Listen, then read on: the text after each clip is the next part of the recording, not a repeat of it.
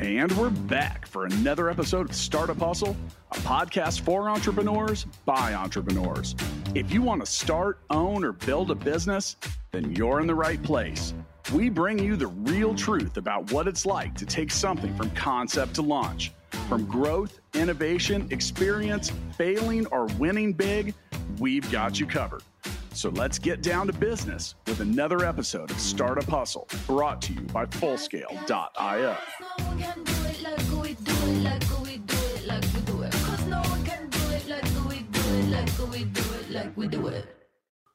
And we're back, back for another episode of Startup Hustle. Matt DeCoursey here with Matt Watson. Hi, Matt. How's it going, man? I'm just balling, bro. Pivoting, passing, shooting the rock. You know, that's how it goes, right? That's part of the game.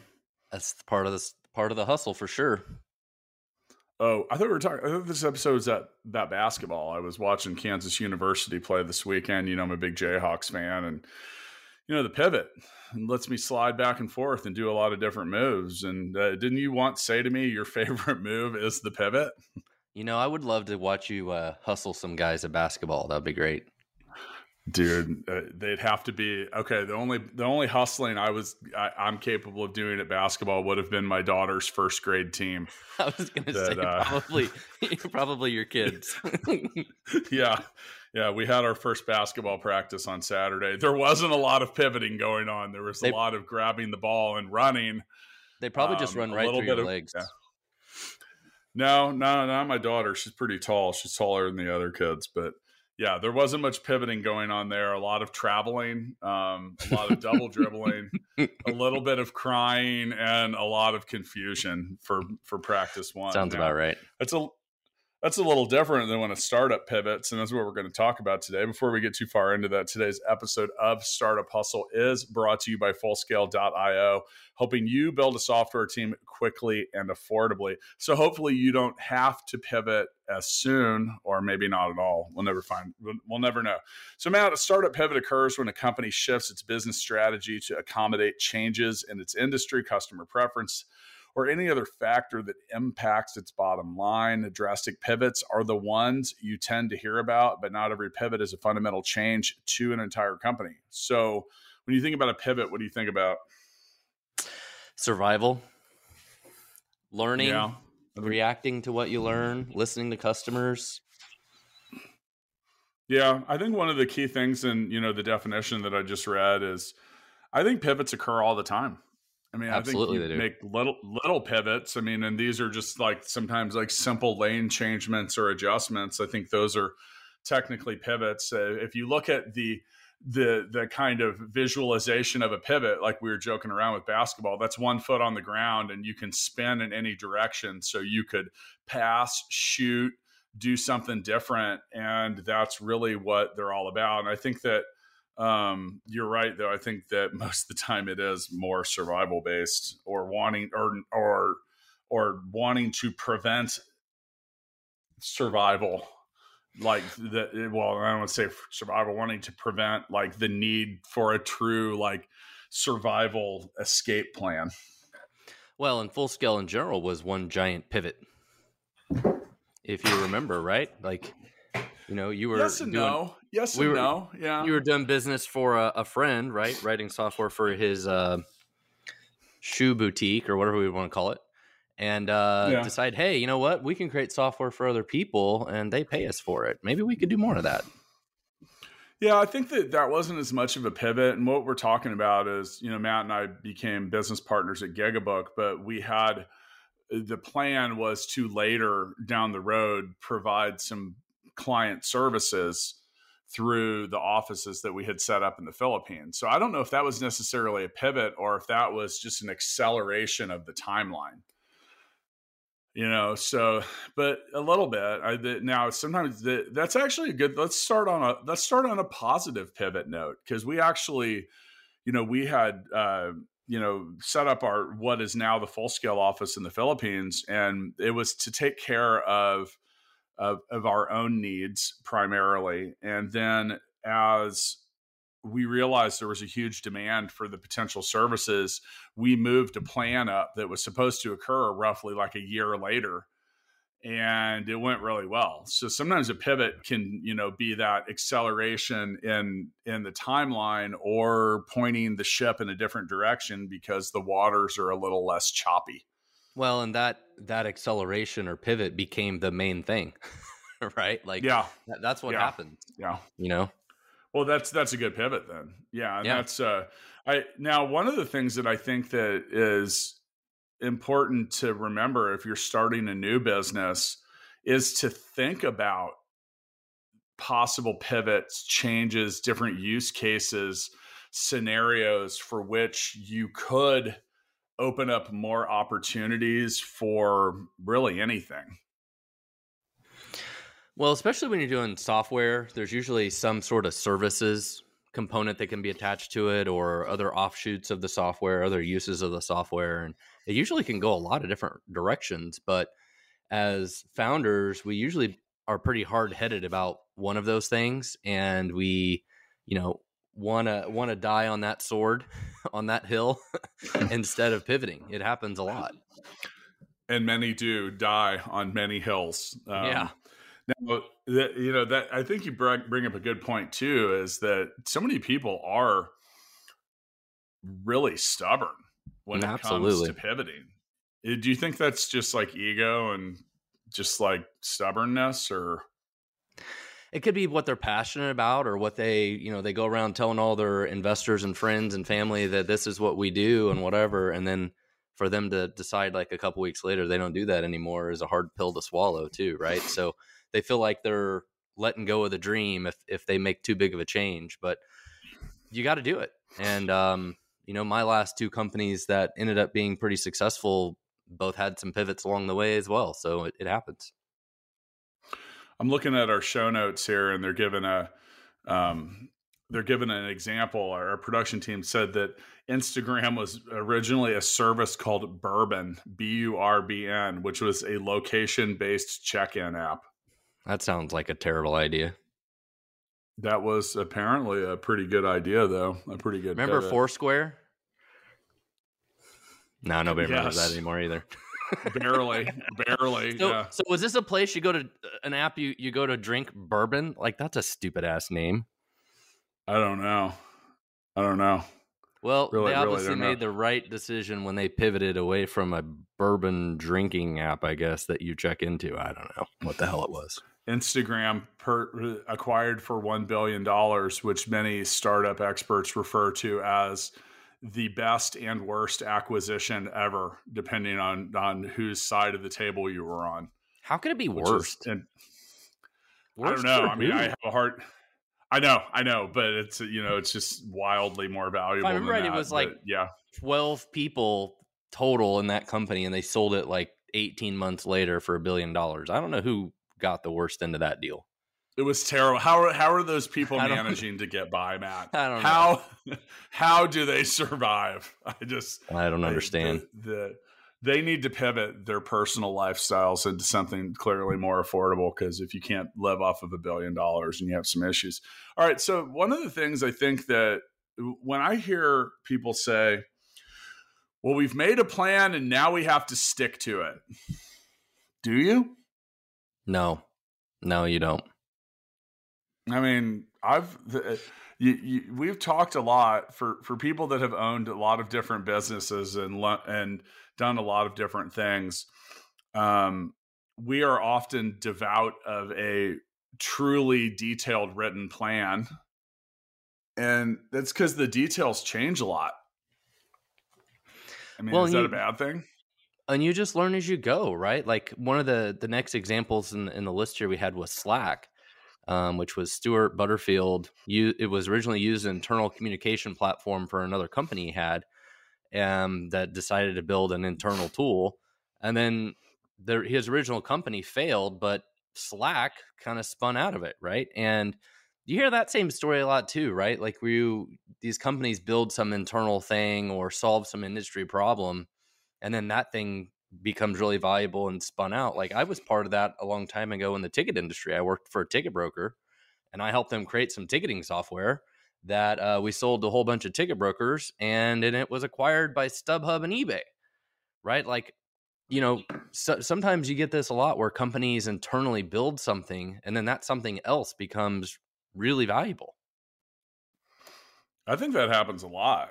I mean, I think that's one of the, you know, we've talked about the different in, in, in the past, the different reasons that people start a business or start a company. And, you know, that, and that same, didn't that same, that same guy you worked for started had a different version of that. Was yeah, that Russ? Yeah, yeah. So yeah, Russ because he yeah Russ he had an even better version. He had an even better one. Yeah, yeah, yeah. So yeah. you know, as a ticket broker, one of the main things they do is ship a lot of tickets, right, via UPS and FedEx, and he constantly had to deal with them being delivered late or not being delivered at all, which of course is a huge problem if you're sending tickets. But you know, when you send spend like millions of dollars a year on shipping, um, you know, if UPS doesn't deliver it on time, you're supposed to get a credit back.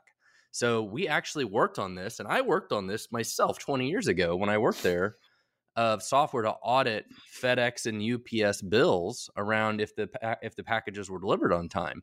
And that ended up being a company he spun out called Veriship that was here in Kansas City that was wildly successful. Um, that has since sold. And yeah, that was another thing that spun out of that business. So yeah, and great entrepreneurs tend to do that, right? They have one business, but they at the same time they're kind of creating other things that sometimes get spun out that are bigger than the original thing. It was way bigger than the ticket business ever was. Yeah, Veriship is now called Sifted.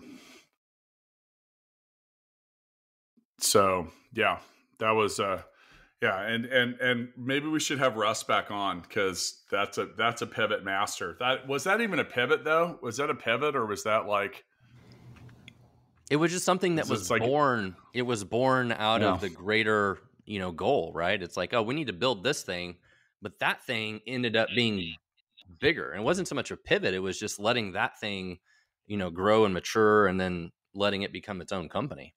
But in some sense, it's a pivot, right? Like it's a change of focus over time.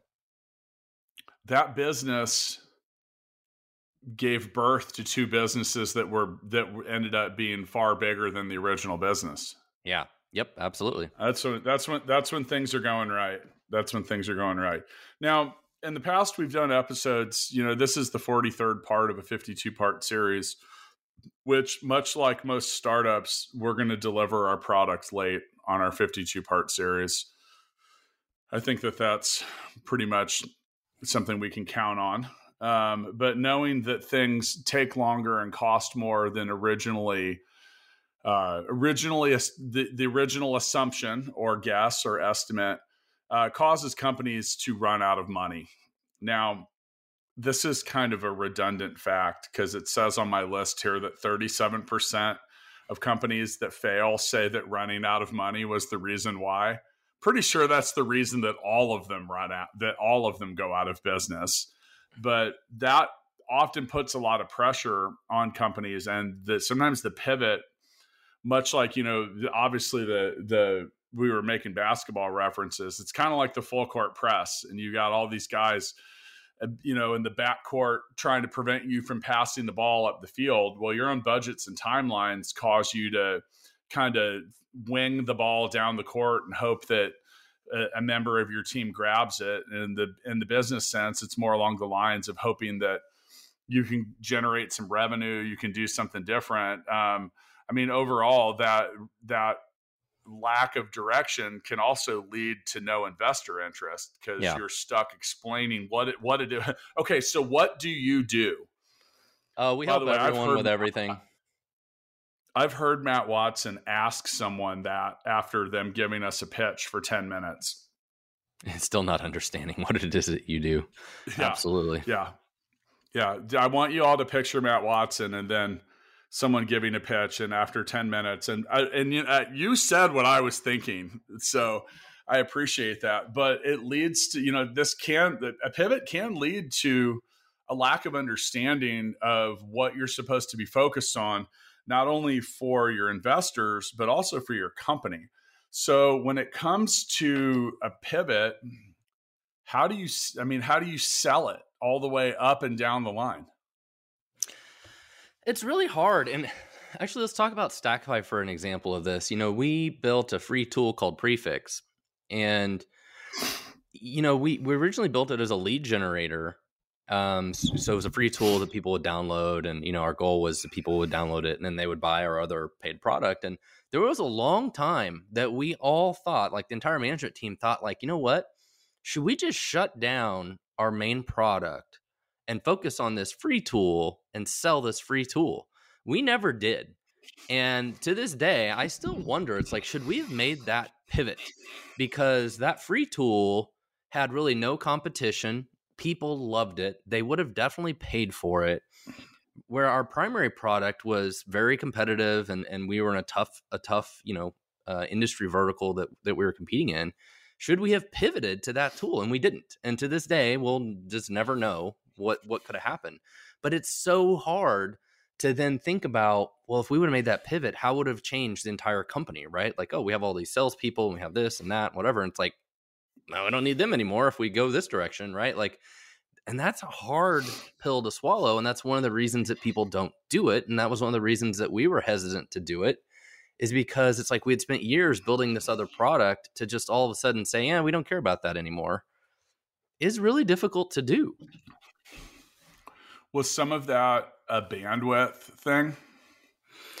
Well, it would have been a focus thing, right? Just imagine if instead of like our free tool was kind of the the rotten stepchild that didn't get a lot of attention, right? Just think if we could put all of our muscle and focus behind that free tool and turn it into a paid product, could it have been a big thing, right? But it's so hard to turn your back on the other part of the business. I mean, it's it's really hard. But you know what? We might have been we might have been a billion dollar unicorn if we would have done it. You just never know. And you know, and another business that you were involved with at VinSolutions, after your acquisition, that company kind of got forced into a pivot. When I say a forced pivot, what didn't you say there were four or five different things that the company did, but then the new party uh, just said the the new owner said we're doing one of them? Well, yeah, and so th- that's the problem run into an acquisition, right? So you had Autotrader.com who acquired Vin Solutions, but they also acquired a whole bunch of other things, right? And one of the great things about Vin Solutions is it it was a platform that did several different things for car dealers. So it managed their inventory and their websites. It was a CRM system and and different different things. Well, when AutoTrader goes out and acquires other companies that do websites and other companies that do inventory and other pieces of this, all of a sudden now they're looking at their portfolio and they're going back to VinSolutions and they're like, ah, we only want you to do CRM now and tear apart all this other great stuff that you did. The reason that people bought your product, now they have to buy that from some other company we acquired. Yeah, it's like 3% better and it's not integrated very good and we're going to charge a lot more for it. It's like I mean that's frustrating to see too, right? Like they they what was great about a company because of the acquisitions, they tear the baby apart and piece it out. Um, and my dad still works there, and, and he has to deal with this like, oh, we got to spend the next two years migrating people from one platform to another, and it's like they get the same shit, but we got to migrate them from one to another so they can justify why they acquired this other company. Like, welcome to the corporate world.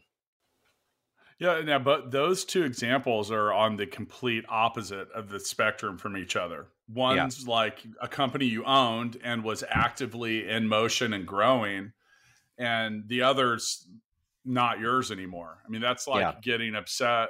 On some levels, that's like getting upset that you sold a car and you found out later that they painted it a different color that you didn't like. Yeah. It's like you know it's like you you may have that that car may have been your baby you might have like been man i have all these great memories i made my first child in that car. There you go. Tmi and you're like i can't believe they painted it green. But but that's part of it though. Now that's a different story. Um, now you you look at some of these things and it's easy to i think it's easy to to look at things on paper or hypothetically and then you say, "Oh, we'll we'll pivot over to this lane and we'll do this, and this is what we'll focus on."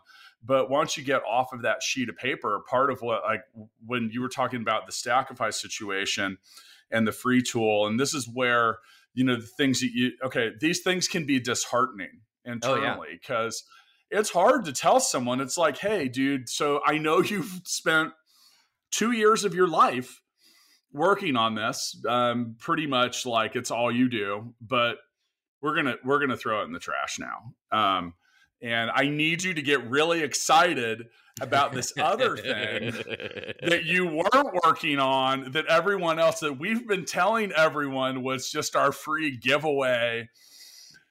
Yeah. It's yeah, I feel like that's like I feel like that's the conversation that you have with the employee that has to hold the arrow on the busy street that says like turn here to sell gold.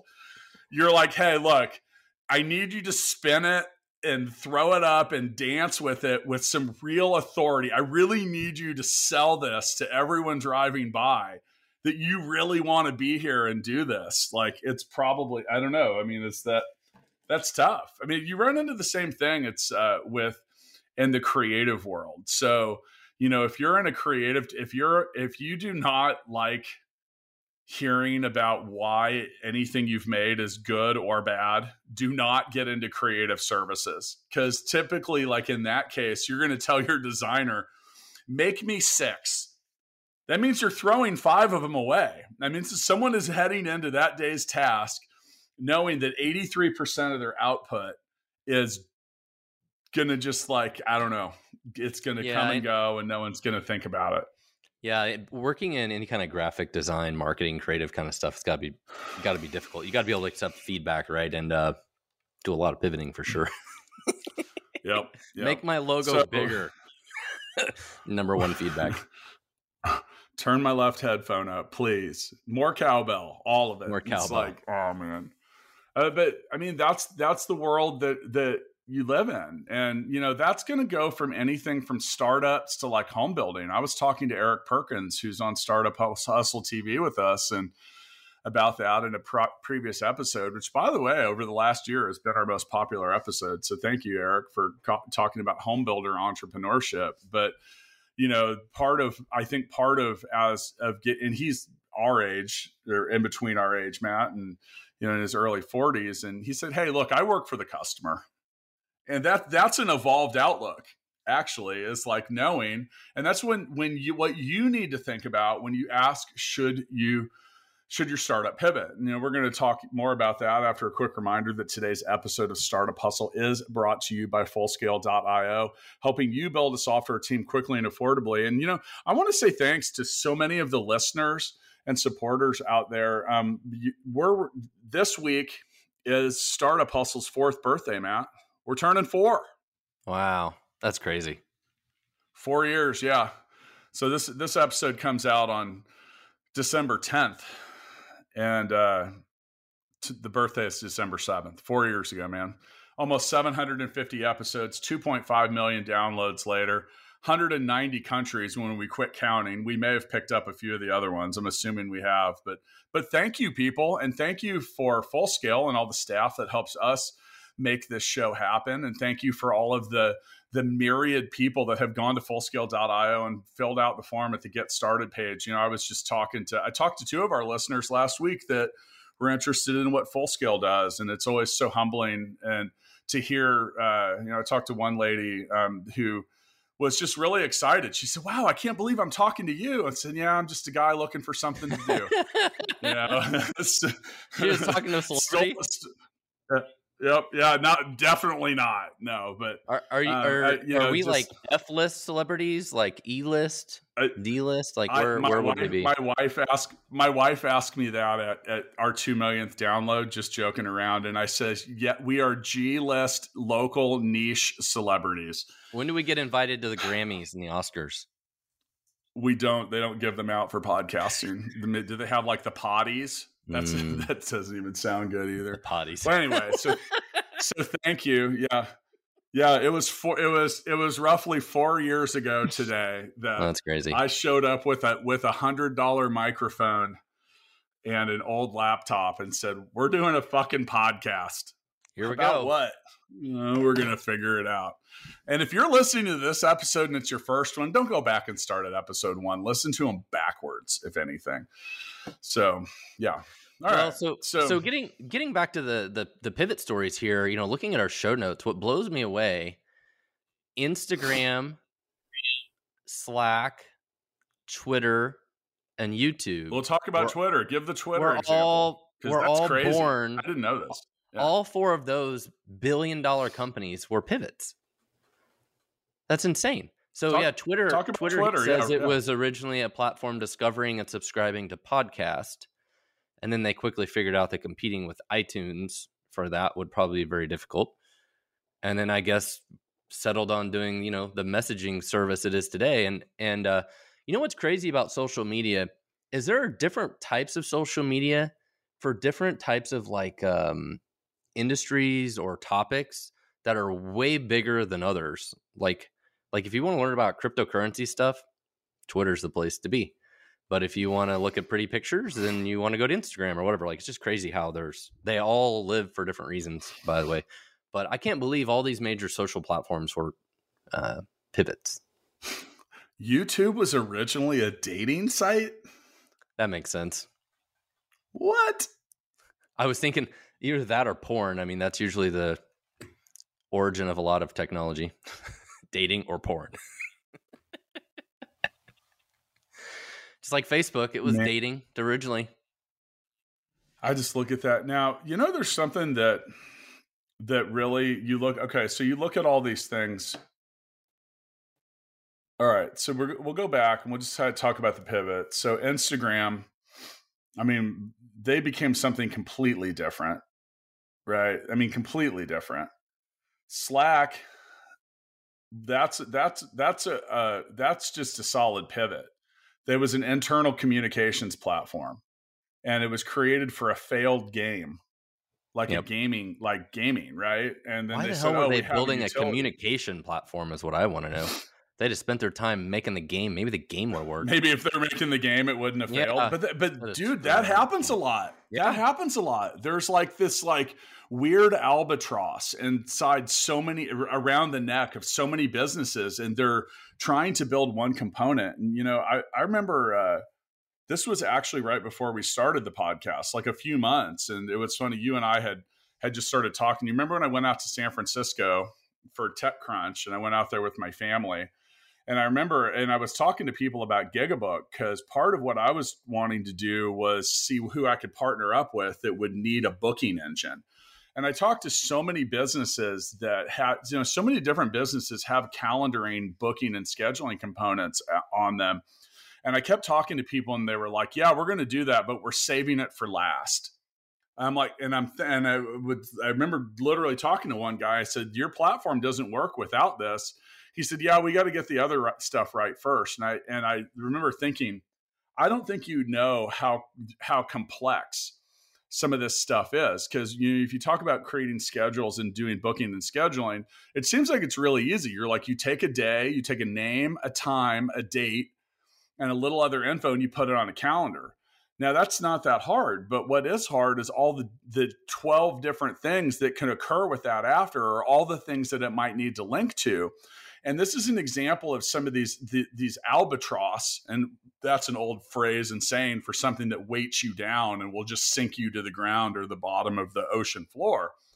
And I think a lot of companies get get stuck into pivoting because they build two out of three parts of whatever it is that they're wanting to do, and for some reason they don't get one part of it right, or they run out of resources, or they realize that I don't know, like maybe that wasn't even a big thing. You know, you look at like you talk about Twitter. That's crazy. I did not realize Twitter had originally started as a platform to subscribe to podcasts. Now in 2005, dude, who who would listen to a podcast in 2005? Well, and and to put it in perspective, the iPhone came out in 2003, right? And right. so th- this was super early days, and the and the concept of podcast must have been very much in its infancy.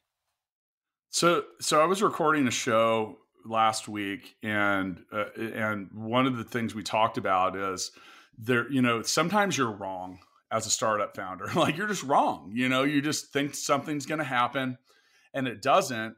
And then sometimes you're early, which is the same thing as wrong.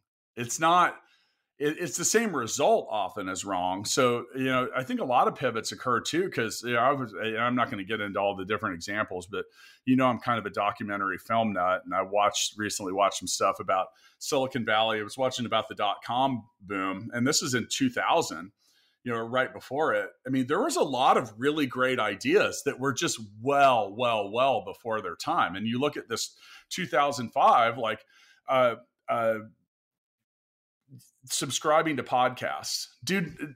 I remember six years ago, people didn't even know what a podcast. I talk to people all the time. Okay, this is how I know you're either 86 or you're not into the digital age. And oh, yeah, I'll I'll, I'll watch your podcast.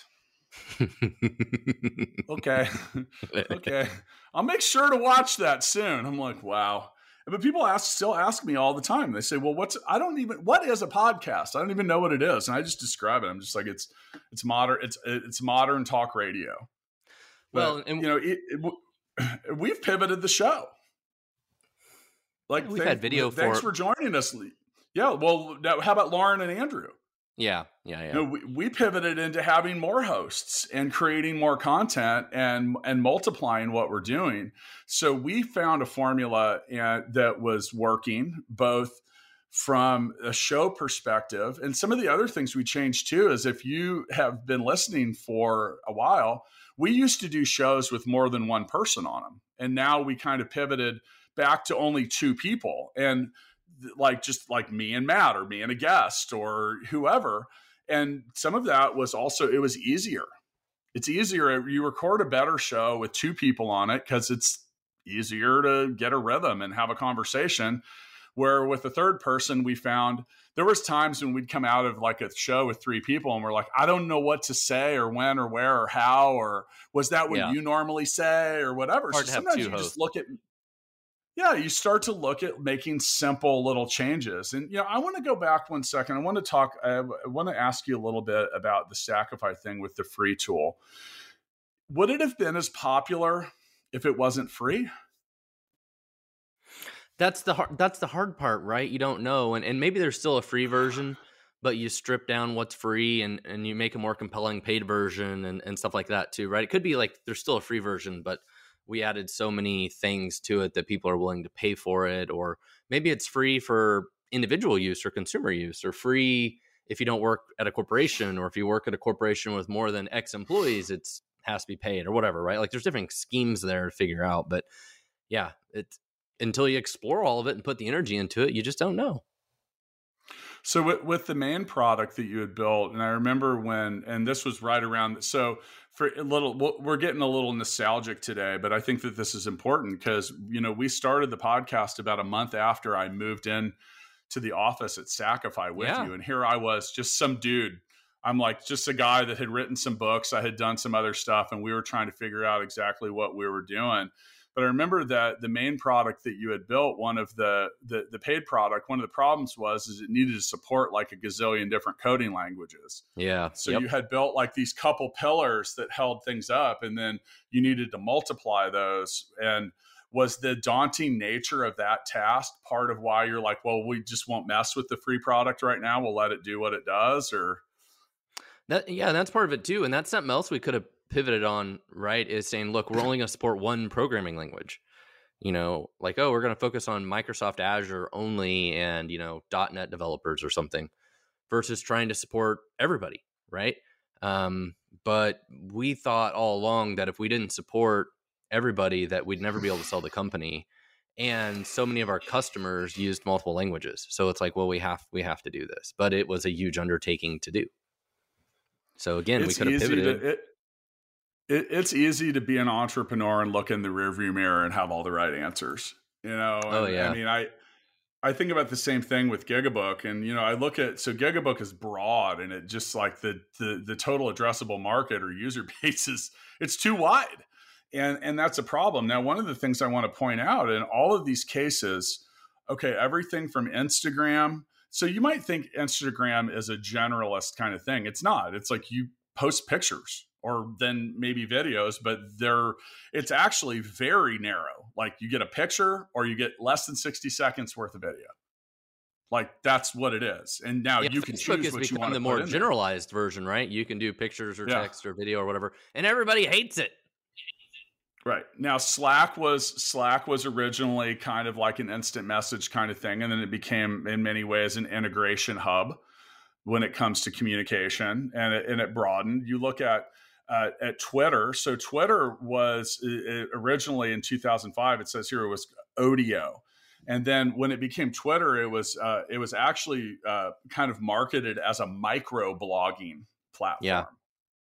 And that was like the term that they used. And part of and now I think that Jack Dorsey and the folks over at Twitter got it right because it Twitter has um, if you talk about onboarding, uh, it has it is like always one of the examples when it comes to onboarding as like how to because they made it really, really fast and easy to get in and get moving. Like, absolutely, start your micro blogging page now, and the whole. And people were looking at it when it came out. They're like, 160 characters. What am I going to do with that? You know, it's like, but they made it fast to get in there and fast to do stuff. You talk about YouTube, so YouTube according to our notes here, was originally a dating site that allowed singles to upload videos as themselves talking about what they wanted in a partner that wasn't a new concept. You know, back in the for the history of like pre-internet, they used to there was like dating sites and services where you you know they would you get a VCR like a VHS tape. Hi, I'm Matt. I like long walks on the beach, pivoting my startup, and you know, and doing this, and like then you'd send in a letter and be like, "I'd yeah. really like to meet this Matt," you know, and so that wasn't a new thing, but but all of these things they were originally made for a very hyper specific purpose and then just made to do a, a different hyper specific purpose and um, so last uh, i was recording an episode recently with one of miami's top startups and they have uh, they have uh, okay you talk about an old concept with a newer feel this company and they're called audience.co Matt, do you remember when I used to get to work every day and I'd write I'd write 10 handwritten notes and I'd put them in a box with one of my books and send them to a startup founder with a note that was like, you know, all that and I I I do, you know, 5, 10, 15 of those a day. Yeah. They, they built rope, they built handwriting that well they they I don't need to because I'm going to subscribe to audience.co. It does hand it's handwriting robot and it writes all your notes with it. Now, that's not a new thing. That's not new technology. And the handwritten note goes back as far as paper and pen. But they put a new twist on it that made it easier to do and made it more customizable into the actual whole like flow of sales and marketing. And you know, here's the point: is all these other things like you, the the video of someone talking about what they wanted in a partner wasn't a new thing um, the you know like the same thing with Twitter. Um, I was micro blogging. That was kind of new at the time. Um, communication from one. Okay, so as Slack was coming out, I mean, dude, what what was it? AOL Instant Messenger wasn't that like the the first AIM? Wasn't that like one of the first one things where you're like pinging someone and then you had Skype and you know now there's there's been a bunch of different messaging things and and actually Slack was kind of a, a redo and improvement of ICQ. That was really the the best probably um, analogy and a lot of people have never used ICQ. I never really used it either. So, but it was more similar to ICQ. So, so I'll give you an example. So this this guy that Jesse Stein, who is the founder of Audience.co, he's clearly and found a niche with realtors because you know that was like his thing it's all over the site and you can tell that he took off and ran with it because some of the things too that they do and they added in were the ability to help them find leads and do it mm-hmm. like bring in the data send notes and make them look handwritten dude they're pretty clever like you know you ever get a note a handwritten note like it makes mistakes like little goofy ones to just kind of like keep keep it feeling authentic so it doesn't feel printed. But you can take a lot of old specific things and now he's not pivoting his business by focusing on real estate people. He just found traction. That's what you matt will often matt watson will often refer to as a traction channel. So this is that when you say should you pivot? I don't know if that's a pivot or if that's just an acceleration into traction. I mean this uh, it, do you consider that a pivot? Like one of the things I, I, I regret with Gigabook was not making it an industry specific platform. And we talked about that four or five years ago. It's like, you know, and we wanted to, we we could have picked one industry or we thought about picking like a handful of them, like just making well, like the- 10 things that no one was ever going to do and just being fucking amazing at all of them because we'd never have any competition. Well, that's the thing, right? Is in hindsight, you're like, man, we should have just went all in on escape rooms. But at the yeah. time, you're sitting there thinking like, well, why would we do that? We should do massage parlors or or spas or beauty parlor, like whatever. like they're such bigger industries. Why would we do this yeah. escape room thing? And but then there ended up being a lot of competition in those other ones, and escape rooms was new. So it's hard when you have a product that can be tailored to a lot of different industries, like Gigabook, where you're like, oh, I want to serve everybody. I want I want the whole world. Versus like, do I double down and really bet the house on one specific thing?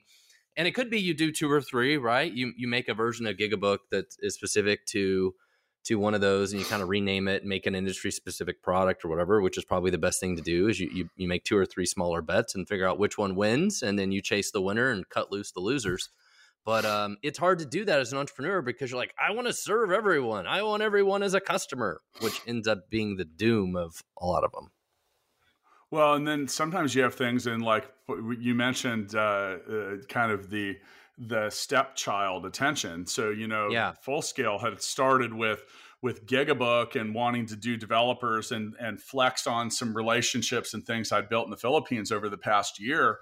And you said to me at one point, you said, uh, you know, we were talking about the plan and moving forward, and you literally said to me, this was, uh, I mean, uh, in a similar timeline as the as the podcast had occurred. You said, I think once you see these contracts piling up at thirty five hundred to fifty five hundred dollars a month, that that's going to consume all your focus. And it did, and it has, and that's been part of it. And then you know, then we get a pandemic, and we have a ra- rapidly growing business, and on some levels too, if your business has multiple components, I think that's okay.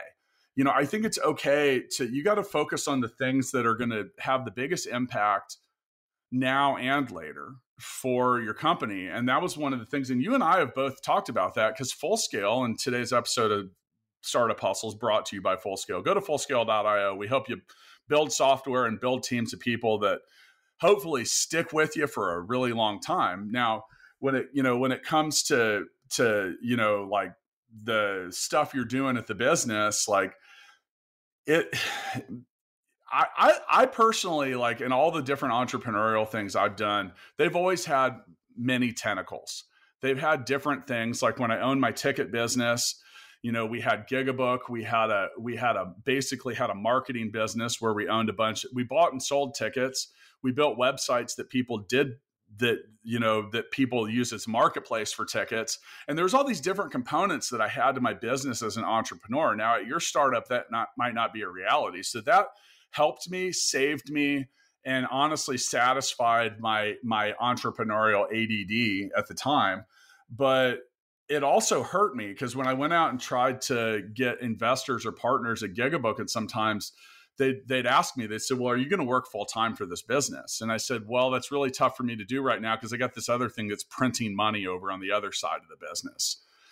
And, you know, so sometimes sometimes the pivot, the focus, the attention, it can get watered down. So, I mean, I really at this point, you know, as I've as as I always get so reflective around the startup hustle birthday and the end of the year, Matt. But I think really in the end, the moral of the story with all these is, you know, like I, I think that you know they say riches in the niches, but you got to pick one thing and you got to be good at it. You got to be like really, well, you got to give it really time. fucking good at it.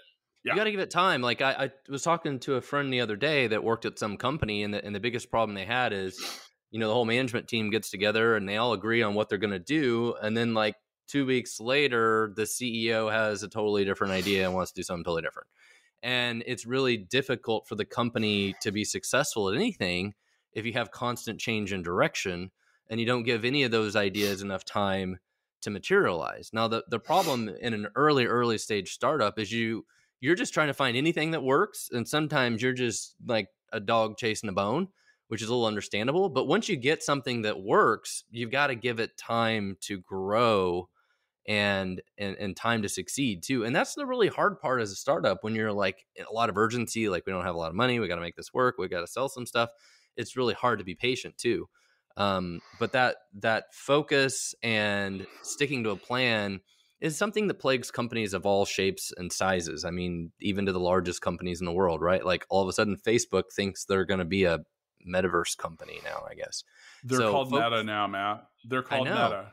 I know it's no longer Facebook. It's just, but companies have that problem too, where they just they lose focus, and uh, that's really difficult on the business and the team too. I don't think there's a prescribed amount of time though. I mean, it's no, like you mentioned like, now two two two weeks. I mean, that's like you can't that I mean, change management is different for everyone. And I'll tell you one thing is that most people hate change. So, you know, that's kind of like the if you most people's biggest fear is public speaking, not death. You know, it's like change is up there on the list. That's why also on the list of, of like most dreaded life events moving changing jobs getting married these are all change that's all change so you got to think about if, and if People you're constantly like changing yeah it's tough. It's tough. All right so here we are. We're at the end of episode 43 of 52 thanks for joining me again matt and happy birthday. Absolutely. For start for startup hustle. Only 17 more years before we can take the show drinking. Oh. It's gonna be a hell of a be, night. I might be too old a, to drink then. Dude, me too. In 17 years, I'll be I'll be 63, man. And if my wife has her way, I'll probably be at a high school graduation and I won't be able to go. So, yeah, if you figured that out, that's the, the asking for a third kid. So, what, what, Matt, what sticks out about this show? I mean, I think you and I, we've both, uh, you know, we didn't even talk about the pivots where you just pivot something into the trash can. Um, and, well, you know, and that, I think that's, that's an important stopping something, but yeah. Yeah, and, and and that gets back to opportunity cost, right? You're like, oh, we're spending all our time trying to make this thing work. At some point in time, we're losing out on a massive opportunity of this other thing, right? And and there's a component of of an opportunity cost there. It's like a failing fast sort of thing, right? Um, it's it's all related to that. Yeah. So a couple other things, and you know, we use the end of the show to talk about what we what we liked or what we didn't like. And there's a couple notes that uh, so 55% of businesses claim to have pivoted at some point to avoid failure, but 75% of those businesses said the pivot was successful. I mean, which makes total sense. I think that I think that says a lot, and I think that you know it's this is like the least scientific answer, but you know, like I think one of the things as I've gotten older that that whole trust your gut. Well, the the, um, the number one thing about a the, the number one thing about a startup is you don't know what you don't know going into it, right? Like you you have you you think that you can build this thing, you think you can sell this thing, you think that people want it, right? But then when you get into it, you realize that you get this feedback or you all of a sudden see this other opportunity. It's like, oh, now you're an expert in an industry that you knew a little bit about and decided to jump into like a crazy person. But now you're an expert in the industry. Now you better see the problem and you better see how to position yourself, right? Or whatever it is. And you make that pivot into that niche. And, and that's where you become successful. Yeah. And I think that when I think, you know, what I'm thinking right now, and I'm thinking about our own stories, I'm thinking kind of like a submarine you know like you're you're under the surface of the water you're cruising you're just going full speed ahead. You all, you don't really have a huge line of sight because your head's down you're focused on your forward momentum. But sometimes you got to slow that thing down and come up to the surface and kind of look around and see what's yeah. going on. And that and i think that if you you know a lot of people associate a pivot with with failure or needing to change something but i think you can also need and require pivots for businesses that grow really quickly. Like that's something that's been going on over the last six months with us at full scale because man, that business grew fast. And some of the things that happen is you kind of leave some things in the dust. There's some things that there's a lot of unattended details and a lot of sometimes lack of attention for things. And like in our case, some of that was was um, things like attribution like where where has all of our leads our business and our clients come from and sometimes those things, like those are really sunny day things. And sometimes, as long as they're coming in, you don't necessarily count them. And then I think you sit down and start to tally some of this stuff up, and you're like, oh, wow. Okay. So, like at Full Scale, we get to just get a shitload of business from referrals.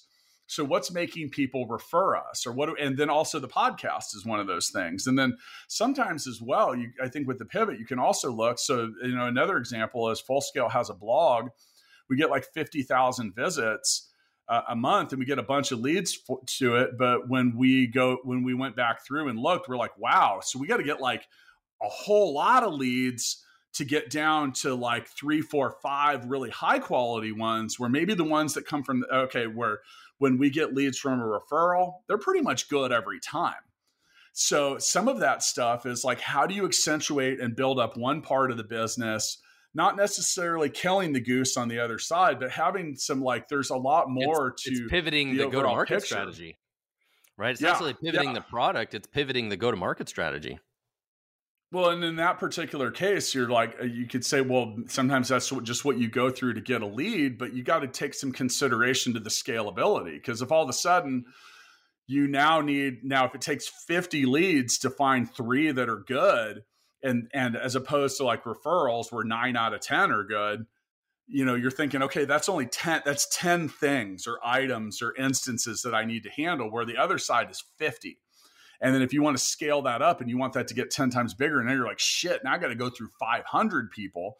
Now, maybe that's just what you got to do. Like, I mean, I, I love watching these shows where they mine gold and they move a mountain of dirt to find little pebbles and little tiny grains of sand of gold that by the time they have it in, at the end and like dump these huge jars onto the scale, they have like a half a million dollars worth of gold right in front of them. But you can't see the gold when you look at the dirt. You got to wash it all through and try to find little pieces of it. Now, that's a lot of work for that gold.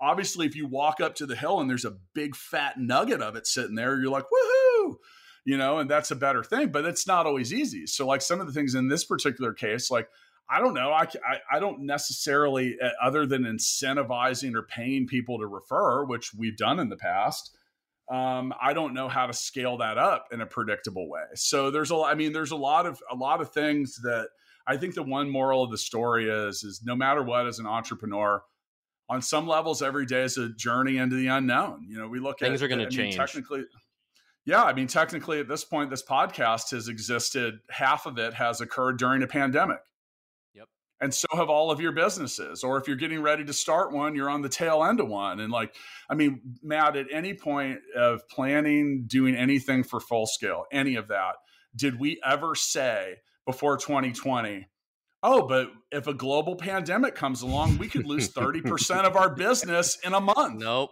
nope. Right was there was no the SWOT analysis that we had that issued global pandemic and you know here's the thing we had other things on there. We even talked about like you could have uh, so most of our employees are in the philippines. Like you could have political unrest. You could have i don't know there's like a whole lot of stuff. I and mean, we have an empl- one employee in belarus. i was risk. reading i was reading the article an article the other day that russia wants to in, in, might invade ukraine. That's next door you know it's just like you there's a zillion things that could come in there and then the one thing you didn't plan for you didn't think about comes up now, that can also happen with opportunity. And that's where I want to end the show is like, keep your eyes up, keep your head up. I said, don't be that submarine that's under the surface all the time. Like, put the periscope up and look around, look left, look right. I don't spend a lot of time looking behind me, Matt. Like, what's kind of come, like, I, I try to preserve the memory of the scars and the chaos and the shitty moments because they form your decisions in the future. But if you're not up have your eyes up and looking around that was the hard thing like when we were at the first grade basketball game. We'll end the show like we started. The girls are looking straight down at the ground because they're just trying to keep the ball bouncing but as you get better at bouncing the ball you got to bring your head up you got to look for the open pass you got to look for where someone could score or where you're about to run out of bounds or maybe into another player or another wall so you know pivoting is can be a good thing it's not the end of the world and and just do it with confidence. Like if you're ready to pivot, like you got to sell it. You got to say, "Hey, look, this is for the greater good of all of us." And for the greater good of all of us, Matt, I'm going to end the show. So I'll see you next time. all right, man. See ya. Startup Hustles brought to you by Fullscale.io, helping you build a software team quickly and affordably. Make sure you reach down and hit that subscribe button, then come find us on Instagram. See you next time.